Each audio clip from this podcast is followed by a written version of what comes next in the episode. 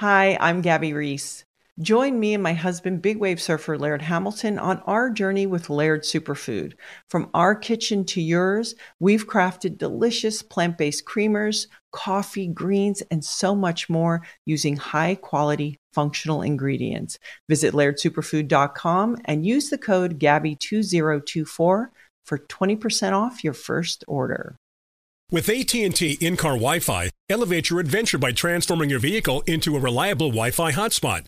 Connect up to 10 devices up to 50 feet away from your vehicle, making it ideal for camping and road trips. Don't miss out on the fun. Embark on your next adventure today. Visit att.com slash in-car Wi-Fi to check if you're eligible for a free trial. Always pay careful attention to the road and don't drive distracted. Wi-Fi hotspot intended for passenger use only when vehicle is in operation. Compatible device and vehicle required.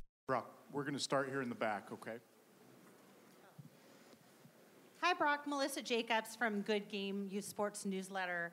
So I'm wondering how playing flag football until age 12 helped prepare you for tackle football, and if you think that your path is the way of the future.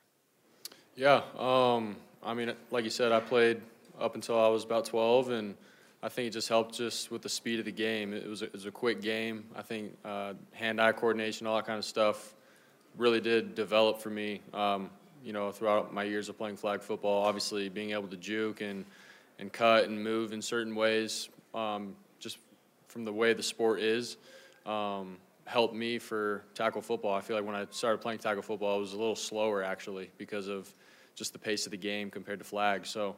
Um, anytime I'm talking family and friends, I always encourage you know kids growing up to, to start off with flag football and play, um, you know, really as long as they can to help develop those kind of skills. Brock, do you feel like this week has been, or these last two weeks have been normal weeks as far as your preparation heading into this game? And what's been the biggest challenge for you to try to make it as normal as possible? Yeah, I feel like you know last last week, you know Kyle and obviously just the staff in general did a great job with you know treating it like it was a normal game week in terms of you know our installs and, and our routine and our schedules. So that all felt uh, pretty normal. Um, and and the challenge is you know you get through the week and, and then you don't play on Sunday. So for us it was you know you put in all this you know work of studying and preparation and obviously practicing, and then you're not playing on Sunday. So that that was a little odd, but. Um, obviously, this week, same thing, knocked out some media stuff early in the week, and then today it felt good to get back out there and get back into our routine. Yes. Oh, over here. Brock, yeah. Brock, can you just describe what the what the practice field is like? Uh, we've heard a lot about it this week. Just what are your impressions of it? Having haven't been on it today. Yeah. Um, I mean, today we didn't have as an aggressive practice just in terms of the, the hard running, the cutting and stuff. We, that's tomorrow. So, uh, but today I feel like it, it, was pretty good just in terms of us getting out there and, and sort of, you know, moving around, you know, light running and whatnot. So um, that was that. So we'll, we'll, see tomorrow though how it is. Brock, um, your first passes were against the Chiefs in that blowout loss uh, last last season. Jed York's said you threw a ball in the stands. I don't recall that happening. Uh, you did throw a pick, but uh, what what are your memories of that game, and what were your emotions? Is like you know, here I am playing in the NFL.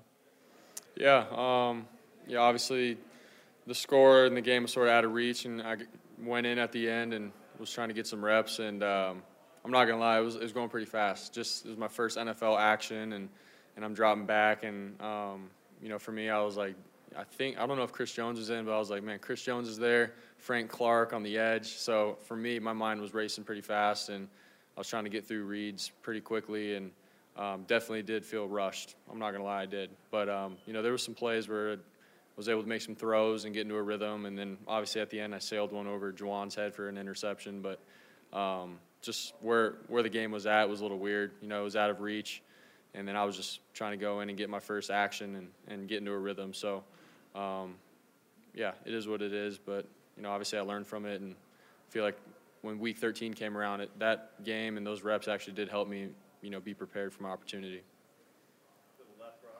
Rocky, you're facing a um, defensive coordinator in Steve Spagnuolo, who's renowned for throwing a lot at opposing quarterbacks. But your defense um, has had success well in terms of disguising coverages, particularly on, that fourth down against Detroit.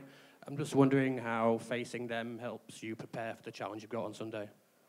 Yeah, um, you know, obviously, I, I, think they do a great job with, you know, being sound in what they do, and then also bringing some pressure um, at times. You know, sort of get the quarterback, you know, off schedule and and just different looks they, they sprinkle in. So.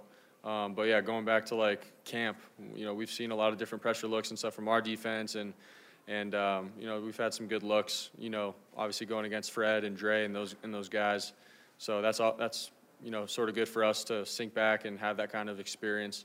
Um, but at the same time, you know, Spags does a good job, I think, with you know calling plays and, and pressures when you least expect it, and and um, you know try to get get the offense caught off guard. So that's the challenge, honestly. So it's going to come down to the heat of the battle, you know, being able to be ready for it and make the right decisions when they come. Yep. Brock, uh, you've been very vocal about your faith and identity in Christ. Um, what is a verse or a passage in the Bible that you hold on to when facing, ad- facing adversity in the NFL? Um, I've said it a lot, you know, in, in, the press conferences, but Psalm 23. Um, you know, even when I go through the darkest valley, I fear no danger, for you are with me. Your rod and your staff, they come for me. Um, and then it also talks about how God prepares a table before me, even in the presence of my enemies. So, like, even though all the craziness is going on for me, I'm like, all right, God's with me. He's right here in this moment and uh, it gives me peace. It gives me, you know, just the calmness, the steadfastness, and um, so th- yeah, in those moments, that's what I can sink back to. Hey, Brock. Middle. Omar here. Yes. Hey, uh, from the very beginning, the, the locker room, your teammates have been very supportive of you, their, their confidence, their belief in you, based on what they had seen from you in practice. At what point in your starting career did you feel like you had earned all that trust and faith based on what you did in the in the games? Um, I mean, last year, you know, when I stepped in, we were all, we were on a roll as a team. Just obviously, we had our, the Super Bowl um, on our minds and, and on our, in our sights. So, you know, for, for me, really, it was like, all right, we're rolling. I'm just continuing to do what Jimmy had done uh, before, and and didn't want to, you know, lose a step or take a step back as an offense. So, for for me, I didn't really know or understand um, until probably this year. You know. Um, you know, we, we went on a roll. We are five and zero, oh, and then honestly, when we you know went on a streak of losing some games, um, that's I feel like when you start you know questioning and, and seeing how guys uh, respond to you. Um, and my team had my back. You know, even through those three games that we lost in a row, um, you had guys on defense: Dre Greenlaw, Fred, Arik Armstead, like all those guys continue to come up to me and say, "Dude, we got your back." You know, this is the NFL. It's not easy, and so um, it was in those moments that I knew I was all right. These guys got my back, and we can go. Hey, Brock, after your injury in the NFC Championship last year and looking at the improvements that you made coming into this season, where in your game do you think that you made the biggest strides? Yeah, I think, um, you know, last year when I first got in, you know, there was times where I feel like I really wasn't, you know, playing the position of quarterback like I, like I needed to and wanted to. I feel like I was – you know, sort of quick to get out of the pocket at, at, at some points and, and, and, rush out and not trust progressions and trust the boys up front. So I feel like this year I've done a little bit better of a job of staying within the pocket, going through some reads, taking some check downs, throwing the ball away when I need to. Um, you know, obviously there's been some times and moments where, you know, I've, I've been too aggressive and have been, had interceptions and stuff. But, um, I mean, that, that happens. And so, but I think a big jump for me this year was, is just playing, playing the position and not trying to be – Superman every play when something's not there. So. Brock, you mentioned you had a lot of meaningful conversations with the veterans of this team about navigating this Super Bowl experience. What's been the most helpful piece of advice you've gotten? Yeah, um, not making it, you know, what it is, what it's not. Um, and I've heard a lot of guys say, you know, it's a big moment, it's a big game, it could be the biggest game of your life, kind of thing. But um, what it comes down to is it's 11 on 11. It's football at the end of the day. You can't get wrapped up in all the stuff outside, what's going on throughout the week. Um, and, and, we're here for a reason. You know, what we've done all year has gotten us here. And so we can obviously have confidence in that. Um, you know, what we've done all year has been good enough, and we just got to continue to do that. I've heard that from multiple of the vets. So. Brock, Brock, your teammates say that impersonations are among your many talents. I believe sirens, we had SpongeBob the other night, maybe some teammates, coaches. When did you first realize you can do that, and how do you use that um, in, in the building? Yeah, um, I mean, growing up, my dad was pretty good with impersonations, and so I think I picked up from him. Um, just whether it was family, friends, teammates growing up, uh, I feel like I've always done some impersonations, and they've been they've been pretty well. But I don't know, I'll do it sometimes when we're in the huddle or something to sort of just, you know, show them that all right, Brock's, you know, he's calm, he's cool and collected here, he's joking around, so it's all good. So I feel like there's times and moments where I do it, but I don't go around trying to impersonate everybody all the time. So. Hi, Brock. It's Contessa Brewer from CNBC. When you started, I guess in gambling terms, you would have been considered a long shot. Give me a sense of whether being underestimated is actually an advantage. Um, yeah, I feel like it, it can be. Um, you know, I think, you know, early in, earlier this year, you know, there's not a lot of talk or buzz uh, really about, I guess, myself, and not that I listen to it and buy into all of it, but um, it's almost like, all right, I still have to go and, and, and play with that chip on my shoulder and prove to my teammates that, you know, I can be the guy for this team. I feel like I had some stuff to prove still. Um, obviously, last year I played seven, eight games or whatever that was, and, and it was all good, but it wasn't a whole season, so there was a lot of questions. And so for me, it was, all right, I still got to go out there and prove to myself, you know, I, I can do this, and, and, to my team that I can be the guy. So, um, yeah, there wasn't a big, you know, spotlight on me or anything like that. So, like you sort of want to make a name for yourself kind of thing, you know, throughout the year and, and early on. So um, I feel like it has been sort of of an, an advantage for sure. Now that you have a year under your belt, what was the biggest difference between learning Iowa State's playbook and the 49ers playbook? Was there any similarities in verbiage and um, was there any, you know, crossover in the playbook as far as schematics go? Yeah, I feel like you know concepts and stuff um, are pretty similar. I'm not gonna lie, from from what we ran at Iowa State to what we do now. Um, just the differences, like just the the way of college football compared to the NFL, um, being in a huddle, reciting plays, long plays, multiple plays, all in one, you know, standing, telling you know my O line receivers, everybody what we're doing. There's just a lot more communication, uh, like just that aspect There's more of it. Um, you know, in college, you're getting the signal from the sideline, and then everyone's looking, and then you line up real quick and try to run the play. In the NFL, like you're looking guys in the eyes and telling them, hey, this is the play and, and this is what we have to do. Um, but as a quarterback, I, I, like that just because you can see the play in your head better and you got to say it um, multiple times. And, and uh, I feel like it's just a little bit more clear to me in my mind. So those are the differences. And it's not knocking college football or anything, it's just the differences and, and the way it is. So. Brock, Jose Villalba from Multimedios in Mexico.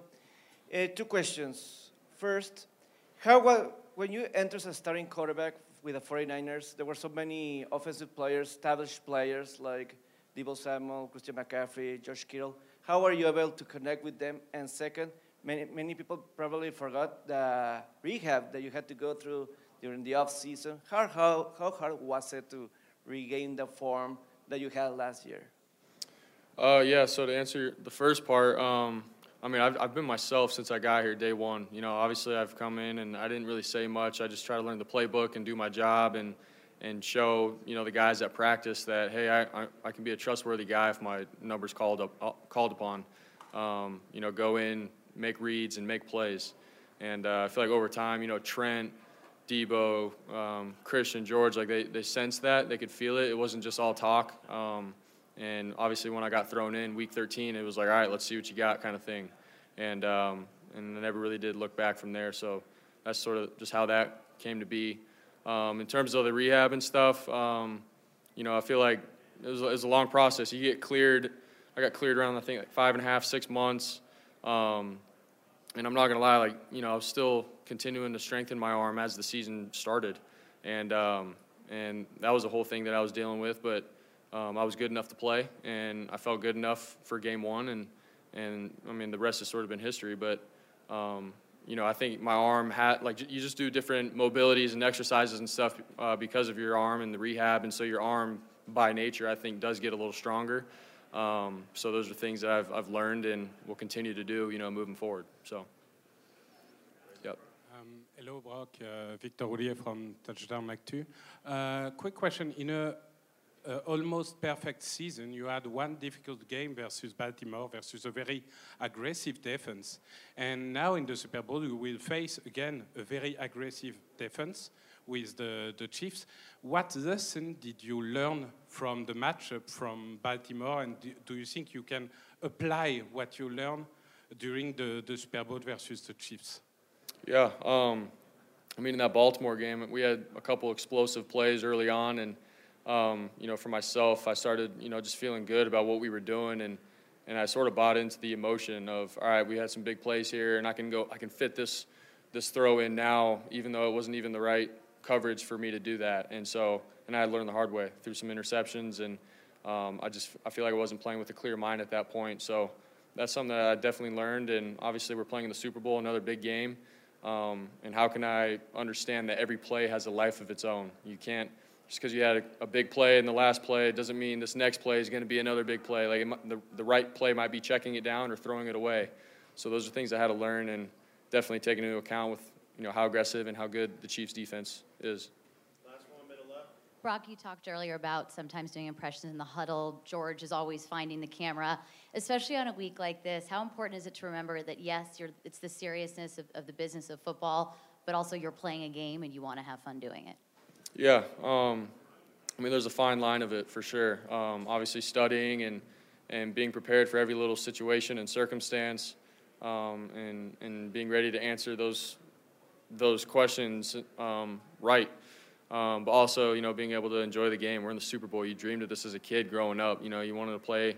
Every kid dreamed playing in this game, and so I mean, like George obviously gives us a great perspective every game. He's always having fun, joking around. But when the when the ball's snapped, he's doing his job and he's doing it well. So there's the fine line of it. But I mean, at the end of the day, man, like this is this is something that we've all dreamed of growing up, and got to be grateful for it and have fun with it. Thank you, guys. Thanks, guys. You deserve to treat yourself. So turn your tax refund into a U fund and give yourself a Straight Talk Wireless Extended Silver Unlimited plan and get a new Samsung Galaxy A14 on them. You can get a great everyday value on wireless with Straight Talk's unlimited plan starting at $25 a line per month for four lines. You'll save so much you'll be enjoying that refund all year long. It's the refund that keeps on refunding. Find Straight Talk at straighttalk.com or at your local Walmart store. Taxes and fees not included. Offer valid through 41424 while supplies last. Online only. Must purchase a Straight Talk Extended Silver Unlimited plan to qualify. Limit of 5 phones per customer. Family plan discount with 4 lines all on the Silver Unlimited plan. Not combinable with auto pay discount. For the ones who work hard to ensure their crew can always go the extra mile and the ones who get in early so everyone can go home on time. There's Grainger, offering professional grade supplies backed by product experts so you can quickly and easily find what you need. Plus, you can count on access to a committed team ready to go the extra mile for you. Call, clickgrainger.com, or just stop by. Grainger, for the ones who get it done.